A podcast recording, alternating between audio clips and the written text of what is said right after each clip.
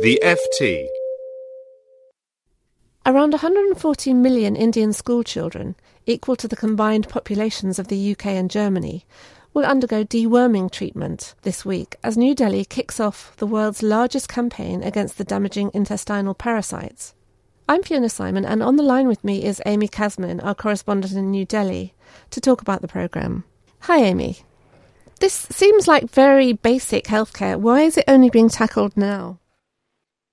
Actually, some Indian states have in the last few years started to try to tackle the problem of intestinal worms in young children, but it's been confined just to a few states, the capital city Delhi, Rajasthan, and Bihar, and sometimes within just a few targeted districts of that state. It's really been on a pilot or experimental basis this is the first time that there's an attempt to do this on a national level with every child targeted by the national government with financial support from the national government. It's still the state's responsibility to carry out the actual program, but the central government is allocating financing for it.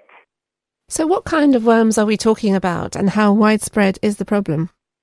These are soil transmitted worms and it is a very, very widespread problem in India.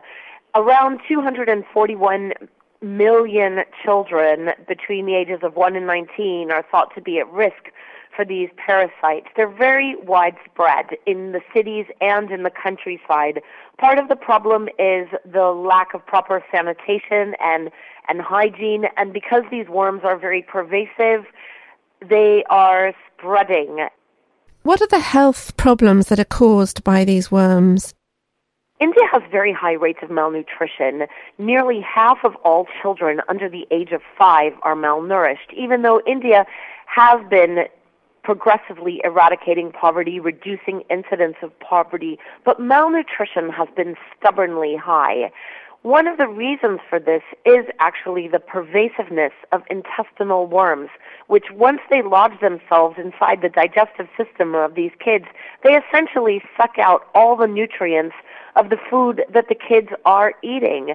The results of this are very serious. It exacerbates malnutrition. It's thought to be responsible for India's high rates of anemia. High rates of anemia are a big contributor to India's appallingly high rates of maternal mortality, that is, women dying in childbirth.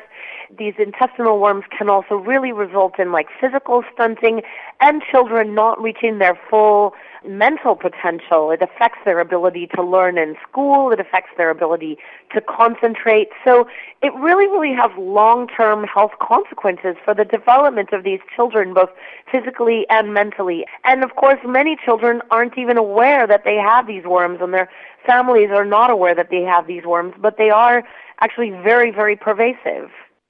And what is the cost of a nationwide program to eliminate the worms?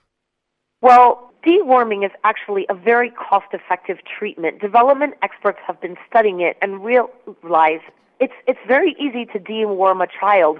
They just need to take a one-time medication. Now, of course, if it's a very pervasive problem, then in some in countries they recommend deworming the children every year to kind of gradually eradicate the problem. But a child can be dewormed for just 50 cents per person, 50 US cents a person. And experts have pointed to this as actually one of the most cost effective interventions in the sphere of both health and education. So it's clearly a massively worthwhile program. What other action is the Modi government taking to improve public health? The Modi government has a really big focus on um, Swachh Bharat or Clean India. This is also very much related to deworming. Merely giving children a one-time dose of deworming medication will certainly not solve the problem.